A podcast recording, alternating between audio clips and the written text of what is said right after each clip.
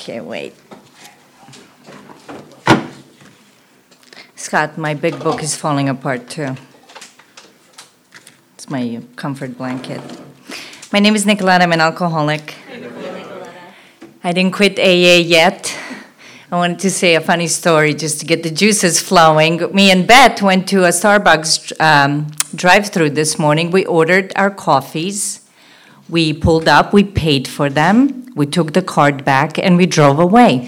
and then, some sometime about five to seven minutes later on the highway, we're like, Where's our coffee? so we did a U turn we went back to the Starbucks wondering what the person in there is going to think about us and if we're going to recognize the laugh that's going to come through the drive through. And of course, I have an experience like this, and I'm like, I can't speak. Like, I can't, like, they want me to speak. They want us to speak. Like, we, we should just leave for New Jersey. We should just go back home. Like, we can't even get coffee, you know? Like, we can't even pick up our coffee order that we paid for. Anyway, I just wanted to share that because it was so funny. I mean, it just happened this morning. That was too funny. And then Beth got hit by a truck last Friday, and she's alive, and uh, that's that's amazing. So we have a new um, we have a new joke. Uh, I don't give a truck.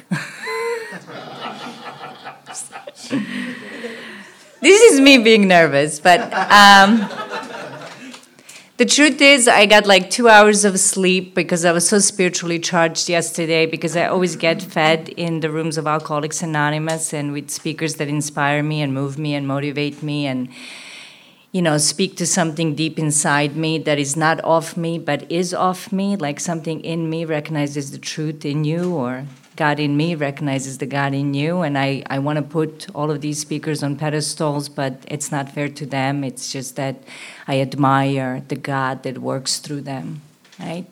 The things that open my heart, soften my heart, bring me closer to my heart. This is like really moving stuff. And, um, you know there's a lot of experience i have with a fifth with fifth steps on the giving and the receiving end of them but i i always go back to the memory of my first fifth step because it was actually the first time i realized that i was in so much trouble. I didn't know how much trouble i was in. I had sensed that i was in a lot more trouble that this was so much more about than just not drinking. And i even sensed in early recovery when i sat in the rooms of alcoholics anonymous how is sitting here for an hour going to keep me sober? Like, I sensed that I didn't have an answer to that, and there was something more. There was more depth and weight that I needed, but I didn't know what that was, and I didn't really understand what I suffered from, and I didn't understand that the problem centered in the mind and in my interpretation of life.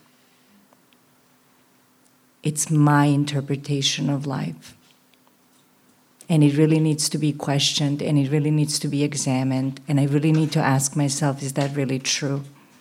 Because once i believe certain interpretations of how i see things with a certain flavor and agenda of what's in it for me what i don't want to lose or what i want to get or what i think i need right? Maybe i just want it but i say that i need it. I cannot be without it right? If i don't question this stuff life is going to show me that maybe that's not the way. And so, you know, I got incredibly fed last night, and my experience was that, you know, under the influence of alcohol, the power of God goes so deep, right? The power of truth is so deep that under the influence of alcohol, not understanding what was happening to me in a complete moment of silence, Peter talked about like mind is not really involved like some some some deeper intelligence, some higher intelligence is operating. It's part of me. It's deep down inside. I don't really understand that. In that no mind moment of surrender, when I talked about my step one experience, um, I now just lost my mind completely. Um,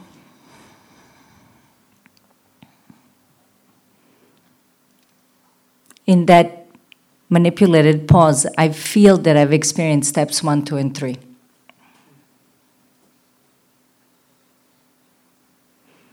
You know, it's funny. We do not. It, you know, the fifth, the fifth step. It, it's it's the first thing they talk about in the chapter into action. That means up until this point, I've been in the comfort of my room, reflecting, observing, verbalizing, reading, praying, listening.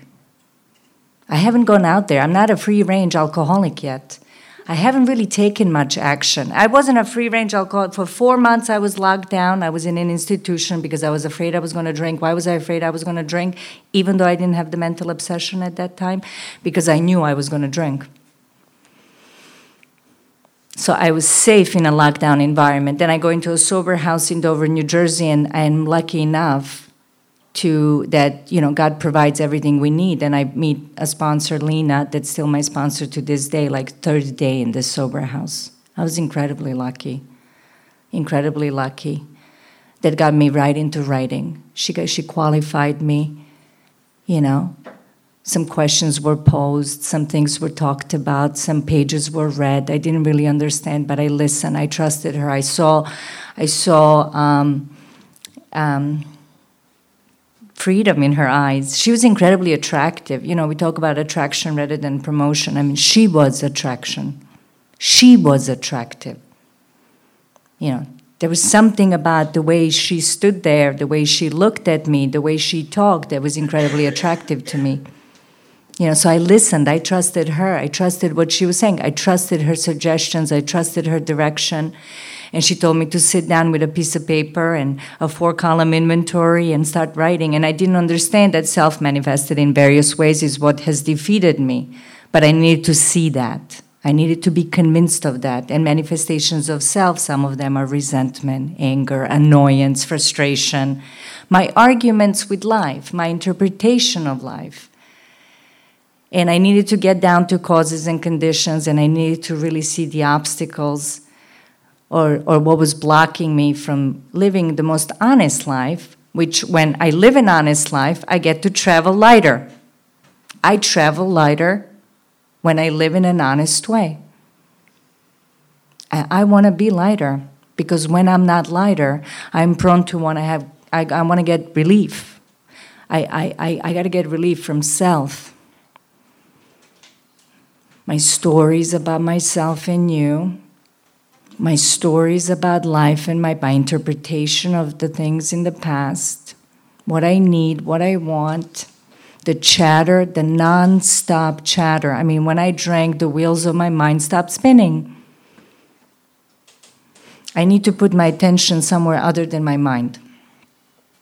I need to put my, I don't know how to do that when I come into recovery. I don't know how to do that. So, you know, in, in the process of the fourth step, you know, it was like, you know, write every day and pray because I got into this contract, right? I, I, I agreed to get into a dialogue with this higher power of its understanding because I didn't understand it for sure. But I believed that there was something there that was working in my life it didn't matter what it was. My mind would blow any concept out of the water. I mean, I have a philosophy degree with a thesis that there's no God. Like, I'll argue the thing pointlessly because from the neck up, reason and logic and loopholes and shortcuts, and like, I mean, we can convince ourselves of anything. We can question it infinitely. Right? But thinking and an experience are two different things, right? She was talking about an experience of the, she was talking about how's this feel? You know, right, get real. Like the fourth step, it, it required like a, a, level of honesty that I, I'm only capable when I'm in incredible amount of pain, when the gift of desperation is present. I, I don't get willing. Willingness was present. I can't make myself willing. I mean, not that I know of. Not you know. This is where I'm at now. I don't know. Maybe five years from now, this is going to sound different if I'm around. I, I don't really know what tomorrow brings. Is the truth, but I needed to be to be willing to tell the truth. And um,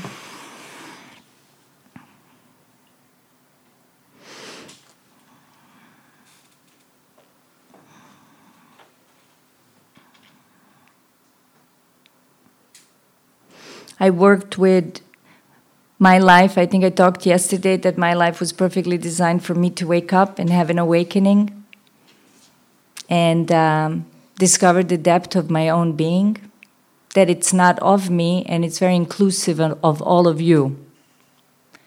And um, I needed to work with the blueprint of my ego and how I've set the life to be, right? So the fourth step was an opportunity to really take a look at what's driving these. It wasn't so much about what I did, it was, it was where that came from like, what was the motivating factors be- behind my behaviors? Like, why did I do things that I knew were wrong? Why did I do things that I didn't want to do? How come I put myself in these situations? How come things didn't work out? How come I changed my mind? How come I, I'm justifying or rationalizing something that I kind of knew it's wrong? You know, the book talks about the mental states that precedes a relapse. I mean, let's talk about mental states that precede cheating, stealing, skimming off the top rationalizing. I can rationalize anything. I'm very good at deceiving myself. I can be very deceitful, very delusional. I'll rationalize anything because I don't want to confront some kind of pain or some kind of fear that's driving it because fear it's a thief. We talk about fear being a thief. It robs me. It robs me. Fear robs me of an experience like this. If it's up to me and my fear, I would never be standing here and speaking, allowing myself this experience. And whatever um, lesson I need to see from that, from facing it, from walking through it, from smelling it, marinating in it, digesting it, being with it, like getting a little closer to it. Like, what do you want to tell me? Like, my life is a perfect blueprint of my ego the resentments, the fears, the harms. I need to get in touch with pain. And you know, there's a transformative piece in the fourth step inventory that like goes from like this rigid thinking, I'm right, righteousness, pride, uh, you know, anger, resentment, frustration, annoyance, complaint, blame, right? All these tools of the mind, right? All these tools of the ego to like like softening the heart I needed to drop from the neck down. I don't know about anybody else, but I needed to drop from the neck down. I couldn't afford to be like that anymore. I couldn't afford it. I can't afford it. I can't afford to sit in resentment or anger or fear for too long. I can't feed that thing. It, it blocks me, it, it, it paralyzes me, it disconnects me, it dries me up, it starves me. I knew I was willing. She said, Right, I wrote. I didn't know how, I didn't know what, but I was sincere. And I had a prayer. I just want to see some truth. I just want to see some truth. That was my fourth step prayer. Show me. Show me what I need to see. You know, and my mantra today eh, and, and often has been what do I know that I don't want to know? What do I know that I don't want to know? Like some part of me knows, but I avoid, right? I can't, I can't look. It's too painful. Like I escape, I avoid. Don't look there, don't look there. Yeah, I want to control the outcome because I'm afraid. So I'll c- come up with different strategies and walk around it and back up and come forward and all of the variations that I play God with life. And I keep hitting walls and I keep like not making it happen. And a few times that something happens, I think that I'm to be credited with it. and then I'm like, oh, that, that worked. You know, when I tried to manage, you know, Scott talked about manage when I manage life, when I, when I manipulate life when I'm manipulating life, when I'm wrestling satisfaction out of life. What's in it for me? Where's mine?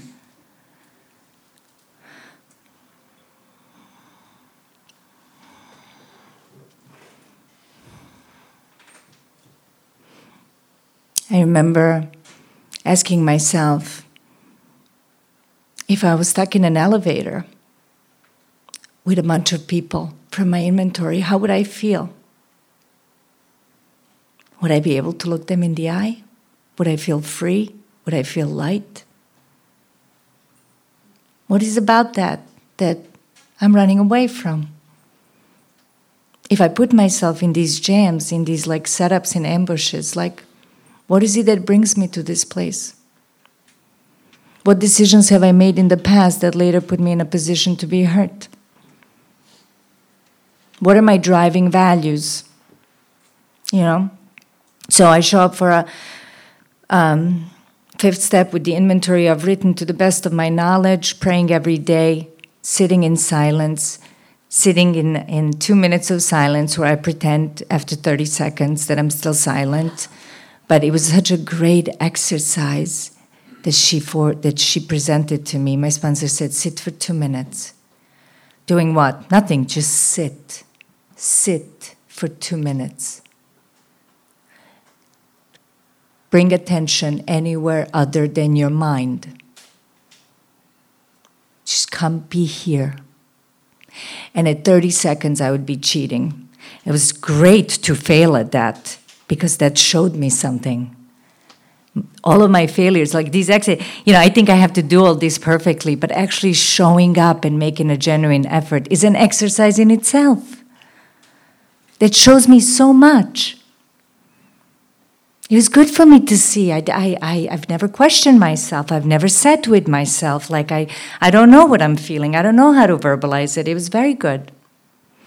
And then um, I have this inventory that I did to the best of my ability within a short amount of time with a fifth step that's already booked. And, uh, and uh, that's all that's done for the day. Nothing else is booked for the day. We start early in the morning in the comfort of my little room in a sober house where I'm living, which was so great. It was so great. And uh, she came to me because I didn't drive and uh, I didn't have a cell phone yet. I was very broke. And uh, she came early in the morning and uh, we sat down and I had my inventory and I remember shaking. I remember being scared. I don't really know what I was scared of. Sharing this with someone for the first time, getting real with another human being for the first time, being rigorously honest for the first time in my life, right? This is the first person that I'm going to reveal myself in the most vulnerable and raw way, with no agenda and no idea on what, what you know, just, just being real, just, just like, just go for it, right? All the nook and crannies of my past and and all the ways that I that I'm secretive and you know that I lie things I've done that, that bring me shame and regret that I don't want to look at and I don't want anybody to know because I'm afraid what you're going to think about me. That you're going to like reject me. That I'm not good enough, that I'm not worthy enough you know? And you know there's an experience that we have when we're writing fourth step. I had this experience during the process of writing a fourth step like things were seen like just in the in the exercise of writing but then there was something I, I you know what? I don't have the words for it. It's like magical. I don't i don't know what happens. I don't know what happens. I don't know. I'm supposed to speak on it but i i don't know. It's it's magic. She sat there and she held a safe space it was like unconditional love was coming out of her. She, was, she was an example of real love, you know, and I felt safe enough to share all of these things that I discovered in my inventory. And from the exercise of talking in this very honest way, there was an experience, a tremendous experience of humility in this like confessional element of the fifth step. There was a softening that that occurred. There was a it was like that moment called for more honesty. The mind got quieter. Just just the mind was less chatty.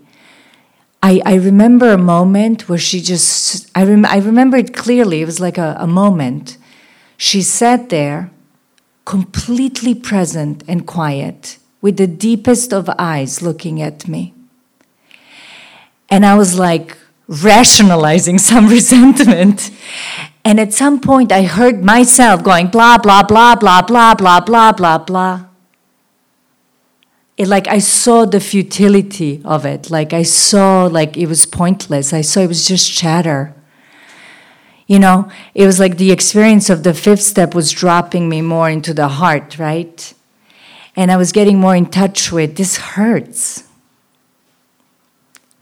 It hurts when I move like this. It hurts when I come from this place. You know, like um, it, it created a more honest conversation with my own self. You know, it's like a couple that's that's you know arguing. You know, you did this, you said this, you did this. It's very surfacey, right? Surface conversation. What do you really want to say? What is the most honest thing you want to say to this person in this moment? I feel disconnected from you. That's all that's happening. But the mind will interpret it in a million ways. Tons of chatter, someone to blame, something should have been done differently, there's some sort of an argument about what you did, inventory, your inventory, my inventory, how I move as opposed to how you move. Like, this is what the mind does complicates. It's like a moving target. Can't record that, Roger. Huh? Have to be present for that one it forced like a more honest conversation. And the first person that I get to like um, do that with is my sponsor and this God that I'm building a relationship with, this truth, this love. Like, what would this look like through the eyes of love?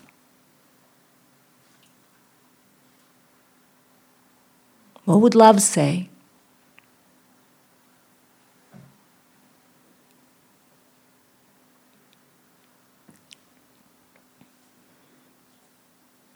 Very freeing. It's very freeing. You can't deny it when you have an experience like that. It's very freeing. It's incredibly light. I'm supposed to read a little bit on the fifth step. Well, so why do we why do we share it with a sponsor? Because in actual practice, we usually find a solitary self-appraisal insufficient. Why? Because I'm incredibly good at deceiving myself and lying to myself.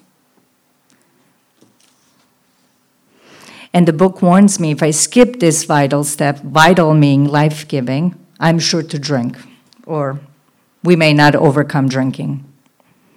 So it's life-giving step. It's a life-giving step. It connects me on a deeper level to rigorous honesty that is required. I need to be real. I need to get humbled. I need to see that my way doesn't work. I need to see that my arguments are pointless that I have with reality. I need to have let God be God. I need to let reality be reality. I need to let life be life. I need to start developing a, trust. There were experiences I had in the fifth step that you know you see your, your our troubles are of our own making like i i set the stage you know I, I it's like a setup and an ambush you know? You know, I it's like I have I get hurt or I get threatened and then I blame you for it. And I find some kind of in, the, in my mind like reason to blame you for it and then I pin it on you. But what happened is that some sort of fear showed up. Something got something unresolved, something that wanted review, something that wanted my attention. It was knocking on my door. And instead of like asking it, being with it, letting it inform me, I blamed you for having it. My dad, my mom, my lovers, my sister shouldn't have done that, shouldn't have said that. Why did they do that? And we're like you know like you know normal people are like acoustic guitars we're like electric guitars. Like you looked at me the wrong way. I'm thinking all kinds of things. Like i sit in silence at a meditation retreat next to somebody. We don't talk for an hour. We don't move. The stuff in my head about the person next to me. I mean, I'd, I should be arrested for thinking like this. I shouldn't be allowed to live. Like there's a whole virtual reality in my mind. Nothing's happening. The only thing that's happening is I'm sitting. I'm sitting on a mat. Nothing else is going on. I'm sitting on a mat. I have taken an inventory of every sound and every person around me that I have never even met. That's what my mind does. Takes me away from this moment, takes me away from truth, takes me away from reality. I need to inventory the mind. I need to inventory that as a tool to live my life. Do I want that to, to inform my life? Do I want my mind, after I see the blueprint of it, that ego, do I want to rely on that? Will I trust that maybe a little bit less as a result of this process? Can I free fall into the unknown? What would it look like to not know what's around the corner? To recognize the truth that tomorrow is not promised, that an hour from now is not promised, that every moment is precious, that this might be my last. Period. What would it, what would it look like for me to be with that?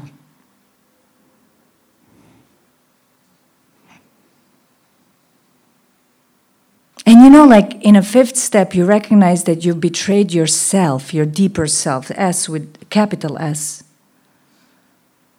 You know, when our like our heart hurts, like our gut hurts, you know, when that awakens, when that wakes up, when your heart wakes up, when you recognize that like you hurt them and you like regret it sincerely, you're like, oh, that that hurts.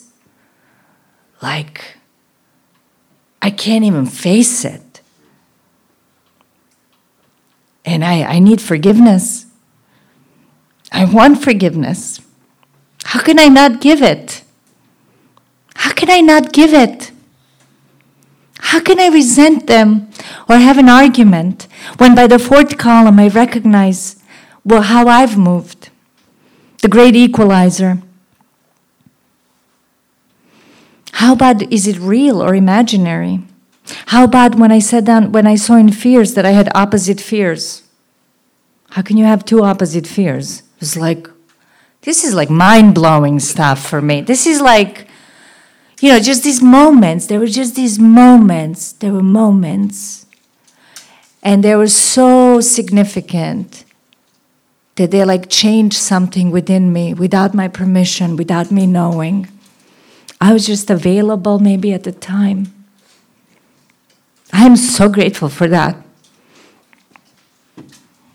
Like, I don't deserve that.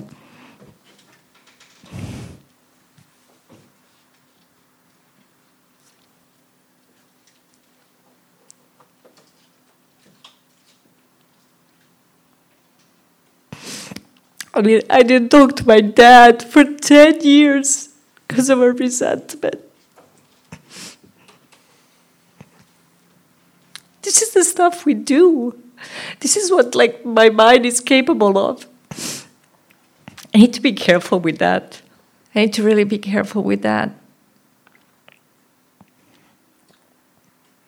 I broke my own heart. So why we're heartbreaking, in a trance, deluded by self seeking, I step on the toes of others. I block myself from the sunlight of the Spirit. I don't trust. So I can't show up in a real way when I don't trust. When I'm driven by fear, I'm not very honest because I have an agenda. Anytime I have an agenda, I have a plan, I want a certain outcome, I can't be honest because I wanted to go a certain way. Like my mom and my sister don't talk for years. It pained me when it started happening, right? This is the only two family members I have. And I was in so much pain and I found myself like you know, manipulating, you know, the conversations on the phone. And I would be coming to my sponsor and be like, why am I in, I'm in so much pain? And I had this like idea that, you know, love wins and spirituality and they should be talking. And, and then there was this recognition like, that's my agenda. What do I know that they should be talking? Like even even ego will hide like behind like spiritual stuff. It will like show up like that's like, oh yeah, love, they should be talking, but I'm really coming from a place of judgment, and that's my agenda. Like I want them to be talking. Life doesn't want them to be talking. They're fine with it. I'm not fine with it their perception of their of what's going on between them is not my perception of what's going on between them It's a simple, simple thing that I see in, in a fifth step. And I see patterns of that, and then I see the mind strategies to keep itself alive and keep itself in the game, and manipulatively, like, um, direct my life. I'm sorry. Thank you. Yeah, I'm not very ladylike. I didn't drink ladylike. I don't. Some things don't change.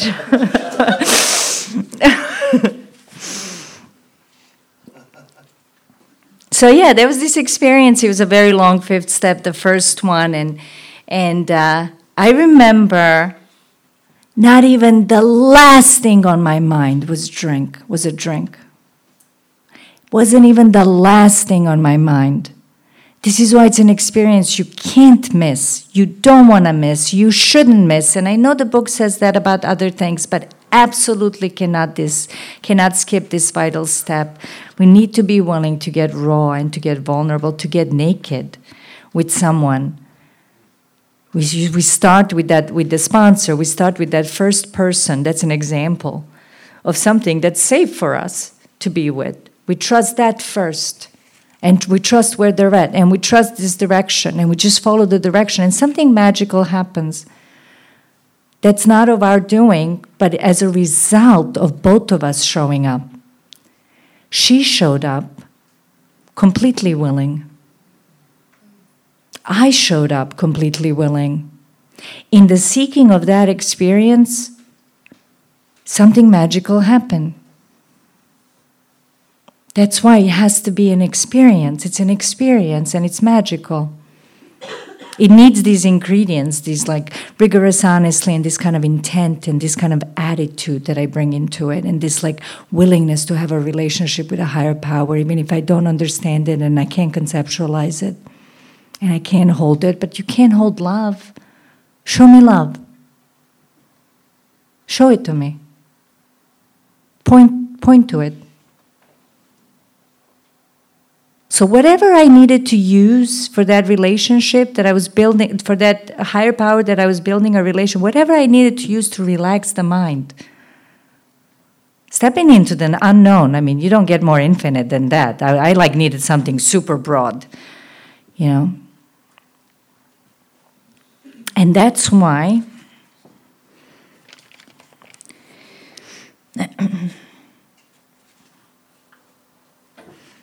Oh, I love this, right? We think the reason is they never completed their house cleaning, right? Oh, this is really good. This is really, really good. They only thought they had lost their egoism and fear. They only thought they had humbled them, uh, ourselves, themselves, but they had not learned enough of, and this is really the promise of the fifth step humility, fearlessness, and honesty in the sense we, who, AA, we find it necessary. That means essential until they told someone else all their life story, until they told somebody else all of those things that you don't want to tell somebody else. That's a stepping, that's courage. That's the stuff I do because my life depends on it. I would only do that because my life depends on it. And it's so true if I have an issue with any step. There's a step one experience that wasn't fully experienced. Scott talked about it yesterday. There's a problem. There's a problem with step two. There's a problem with step one. If there's a problem, I haven't seen the problem. I don't. I'm not going to seek a solution if I don't know what the problem is. I have to be clear on the pro- problem with every fiber of my being, and I can't build this radical spiritual stuff on an iffy, iffy, nonchalant, maybe, let's see, conclusion of step one. I need to be chased by step one. To do stuff that I would not do. I wouldn't do this. God does this for me. I get to have this experience. I get to be changed by this experience. I get to have experiences that are not of the mind.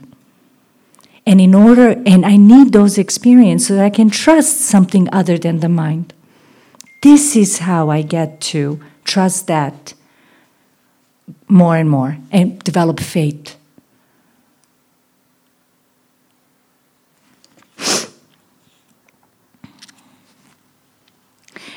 More than most people, the alcoholic leads a double life. He's very much the actor and the director and the producer.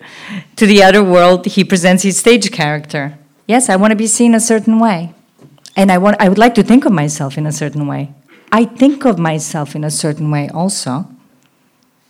Right? Especially when I don't want to get in touch with any wound or question mark. This is the one he likes his fellows to see. He wants to enjoy a certain reputation, but knows in his heart he doesn't deserve it. I know something I don't want to know. Now try living a life with that. It's, it's kind of simple, right? I mean, the book says the same thing over and over and over and over and over again. And it's always fresh and it's always like there's a complexity to it, which is what I love about the big book. And it just like makes me so passionate when I read it and I always see it with new eyes. But if I break it down, it's saying the same thing over and over and over again. Me controlling my life doesn't work. I'm not in charge. I know it, but I pretend I don't know it. I know I don't have control. I know I'm completely powerless.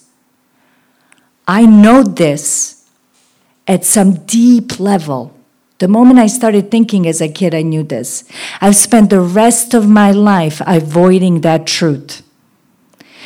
AA forces me to yield to that truth. And as a result of that, and trusting what happens when I do that, I get to have an experience of something carrying me. And once I have the experience of something carrying me, I'm reminded that that thing carried me even before.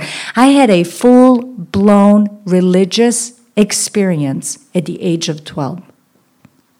No one was around me to validate it. I completely shoved it. Never talked about it. Never said it to anybody. Was going to become a nun. Full blown, like, I mean, crying for three days, heart open, in pain, watched the Jesus movie, couldn't believe what he did, what he was an example. Not a religious household. Don't go to church. Don't read really, like, just, I don't know. I got hit 12 years old. Didn't tell anybody, nobody around to validate it for me. You know, go on the street corner, sniffing glue, all right, peer pressure, want to be cool, everybody else is doing it, whatever, smoke a cigarette, 12 years old. Shove that thing. Used to look at the stars. There was a mystery about it. It was very attractive. It was very beautiful. I knew there was something out there, but I did not like it. It brought me closer to some wisdom, but I couldn't verbalize it. Shoved it. It took me to come to Alcoholics Anonymous to see truths that were present even before Alcoholics Anonymous. Before my mind decided to um, try to exert control because it's scared, because I'm really, really scared. Because I don't know what's going to happen to me, because life is short, because I have no idea if I'm going to wake up tomorrow, because I don't know if he's going to leave, and I don't know if I'm going to make it, and I don't know if I'll have. And yet, when I didn't have, I was taken care of. I have experiences of being hungry and getting food. I have experiences of being homeless and getting a place. I have experiences of not having enough money and finding it. Not stealing it, finding it, it finding me. That in those moments, whatever was needed was provided. Fifth step brings me into all that. It just breaks all that up in me. It, it, it gets me from the neck down. It shows me that certain character defects and manifestations of self that I give praise to, and I think that they're going to see me through life are actually not working and are actually disconnecting me and are actually creating loneliness and are actually creating a separation from me and my fellows. I want connection. I want to get closer to you. I want to feel good with you. I want to feel safe with you. I want to be honest with you. I want you to love me unconditionally. I need to love you unconditionally. I want to be accepted. I need to accept you. This is what I really want. I want to be real. I want to be honest. I don't want to be tight. Can't record that, Roger.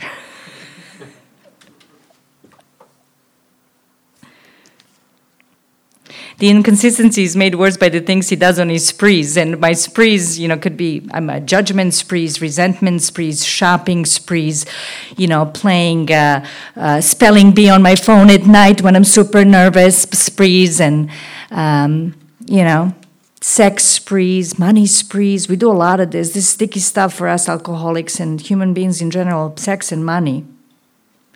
Yeah, I'm still in the sober house where I came to 16 years ago. I'm very lucky and blessed to have lived with 2,000 alcoholics and addicts.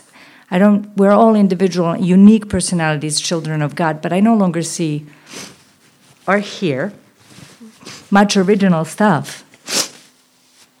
And what shows me that also is being on the receiving end of fifth steps every fifth step I listen to, and I've listened to a lot of fifth steps. There was a time in my, my recovery that they called me the queen of fifth steps. I don't deserve it and I didn't earn it, but for some reason I, I got I received that.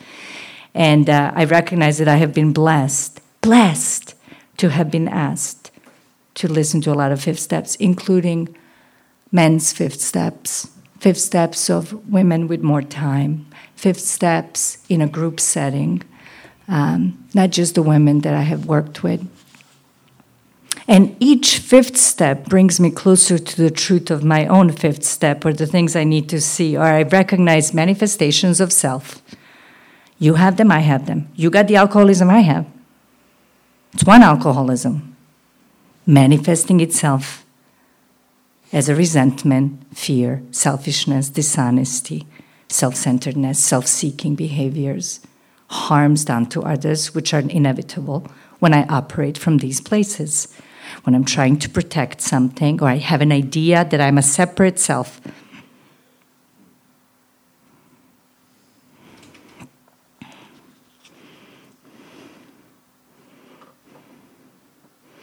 Coming to my senses, I'm revolted at certain episodes rage sprees, anger sprees, resentment sprees, lust sprees. That I absolutely remember, not vaguely remember, and I want to forget, and I don't want to be found out, and I'm embarrassed. These memories are a nightmare. I tremble to think someone might have observed me. As fast as I can, I push these memories inside myself. I hope that they'll never see the light of day. I'm under constant fear and tension. What is it like to live a life under constant fear and tension? You don't have to be an AA to answer that question.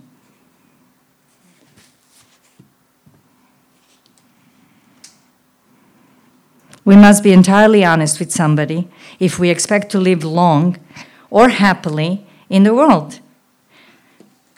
So I choose my sponsor who I trust, who I'm willing to do. I have a sacred contract with my sponsor, and I have a sacred contract with God that's already happened in the previous steps and in this, this relationship I'm going for. And I'm all in. I need to go all in, get naked, emotionally naked, be real, lay it all out, and the most amazing things happen. They've done it too. They've felt it too. They can relate to it. They tell you the things that don't make sense. I mean, things came out of Lena's, you know, Lena to me was like this angel, you know, like, you know, when we're recovered, you know, like people come up to me and say, I can't believe you were the kind of drunk that you talk about being. I'm like, that's the greatest compliment that God can get, or Alcoholics Anonymous can get that you don't even see me as somebody that drank like that, that you can't even see me as an alcoholic. You believe me I'm an alcoholic, but you can't see that. And I, in that way, I've seen Lena when I met her, right? And there was a humanness, a human exchange of, you know, how we try to survive in this world that seems so big and it seems so scary when we're not relying on a higher power when we don't where we don't come from the spirit when we don't come from the truth we, we don't come from a deeper place. So i don't get to see how when i come from a deeper place or a more honest place that life takes care of itself. Steps just show up in front of me. Doors just open up. Each moment dictates the next moment. It's like amazing how that happens. When I'm tuned, when I'm in tune, less mind, Get your attention away from the mind. That's what the meditation practice has been for 15 and a half years. Most people sit in silence, but they're thinking. Breathe. Pay attention to the heart going up and down, stomach going up and down, your gut. Notice that you have a knee. Get your attention away from the mind. Being. Beth talked about being so well. Direct my attention to what you would have me be. And then when I get in the place of being, more truth gets revealed, has been my experience. And when I get in, in touch with the harms I've, I've created and the things I have done, especially after seeing my other inventories, I, it's, I naturally regret them. Something in me hurts that uh, you have been hurt. Something in me hurts that you have been hurt because that's how the heart speaks to us, right? Not the mind, what's in it for me, but like when I open the heart, when the heart opens up, when something else takes over, when something else is invited also to show up, it moves in a totally different way. And we're, we, we've entered the world of spirit. We're, we're like trying to radically be changed by this and be transformed.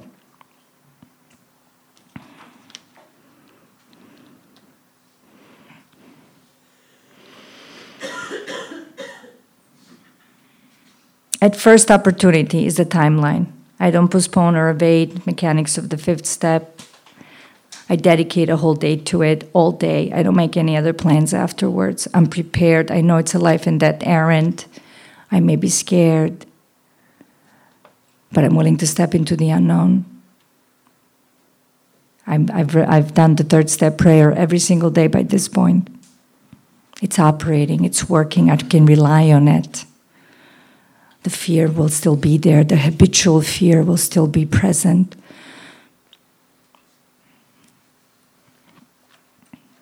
So I waste no time, and it, the book talks about that, and I'm prepared for a long talk, and the book talks about that, and I'm reminded that this is a life and, and death errand, and I need to ask myself, do I know that this is a life and death errand? And I pocket my pride and I go to it, right? There's no space for pride. It's not about, look at me. Look at what I've done. The story of me. It's not self absorbing. It's not a, you know, it, it, the, good thing about the fifth step is like your sponsor will also hopefully like show you that your fourth column shouldn't be a better version of your second column, like, you know, like a, some self improvement project. Look, I'm working on myself. I've seen this.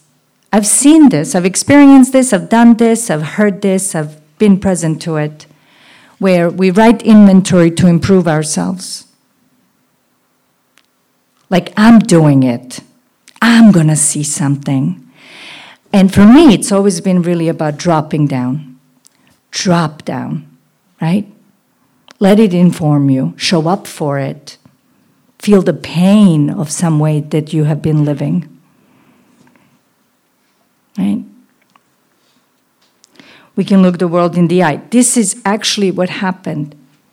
After the very first fifth step, which I did at six months sober, living in a sober house, not knowing what I'm doing with as much sincerity as I could, the fifth step ended, and there was a quiet hour.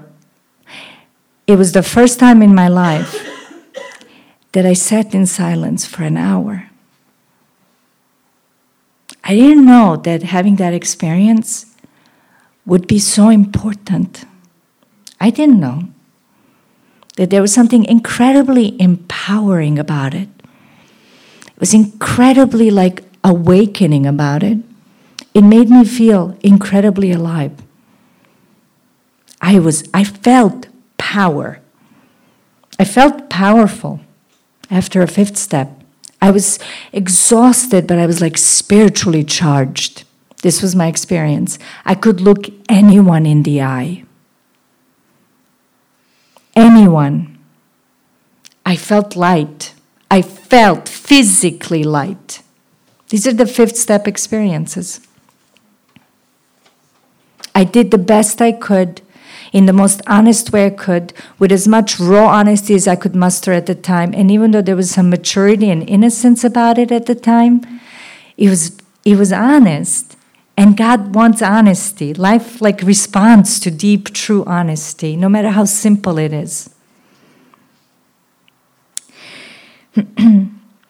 we can be alone at perfect peace and ease. Yes, our fears fall from us. We begin to feel the nearness of our Creator. We may have had certain spiritual beliefs, but now we begin to have a spiritual experience.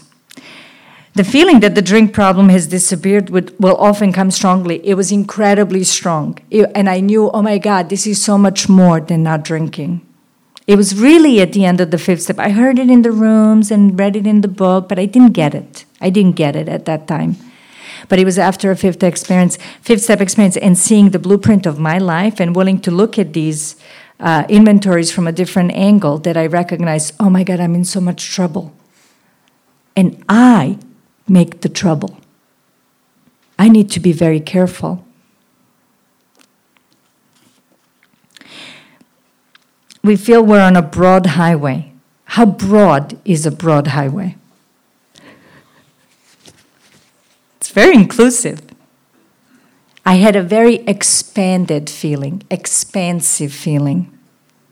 Very expansive feeling. My heart was open as a result of a fifth step experience, a result of that humility that was present during that process. Because now I had an experience of humility not being so scary, and returning home, we find a place where we can be quiet for an hour, carefully reviewing what we have done. And I thanked God from the bottom of my heart that I knew Him better because I've had this experience, right? I'm developing, I'm creating this relationship, and I'm seeing what's possible when I show up and when I follow the directions and when I'm honest and I practice these some certain spiritual principles that I don't even know are spiritual principles, right? I just show up in a more authentic way, and as a result, I'm given tenfold. And I go over the first five steps. And I really ask myself in this meditation and in this prayer and this moment of gratitude and in, in, in, in marinating in that humility and, and in facing my fears and, and letting them out and seeing some stuff and seeing how it made me free as a result of that, right? And I and I answer it to the best of my ability. And if something comes up, I call my sponsor, and I call my sponsor anyway after the hour. And I remember that that first time after that hour, I I was okay with continuing to be quiet in my room. That expansive feeling where I was in the body too, not just in the mind. Like I embodied, like there was an experience I was I was feeling. It was very freeing it was very elating. Nothing's changed. That was another thing that I realized. Nothing's changed in my life from 8 in the morning until 6 p.m. But I was completely changed. I was completely changed. Life looked different downtown Dover and the crooked, sober living room with the crook, you know, the the floors in the house and the guy that just came out and didn't fly. Like it all looked different. I was different.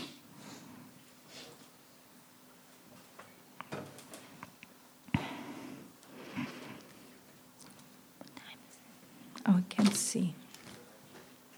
Oh.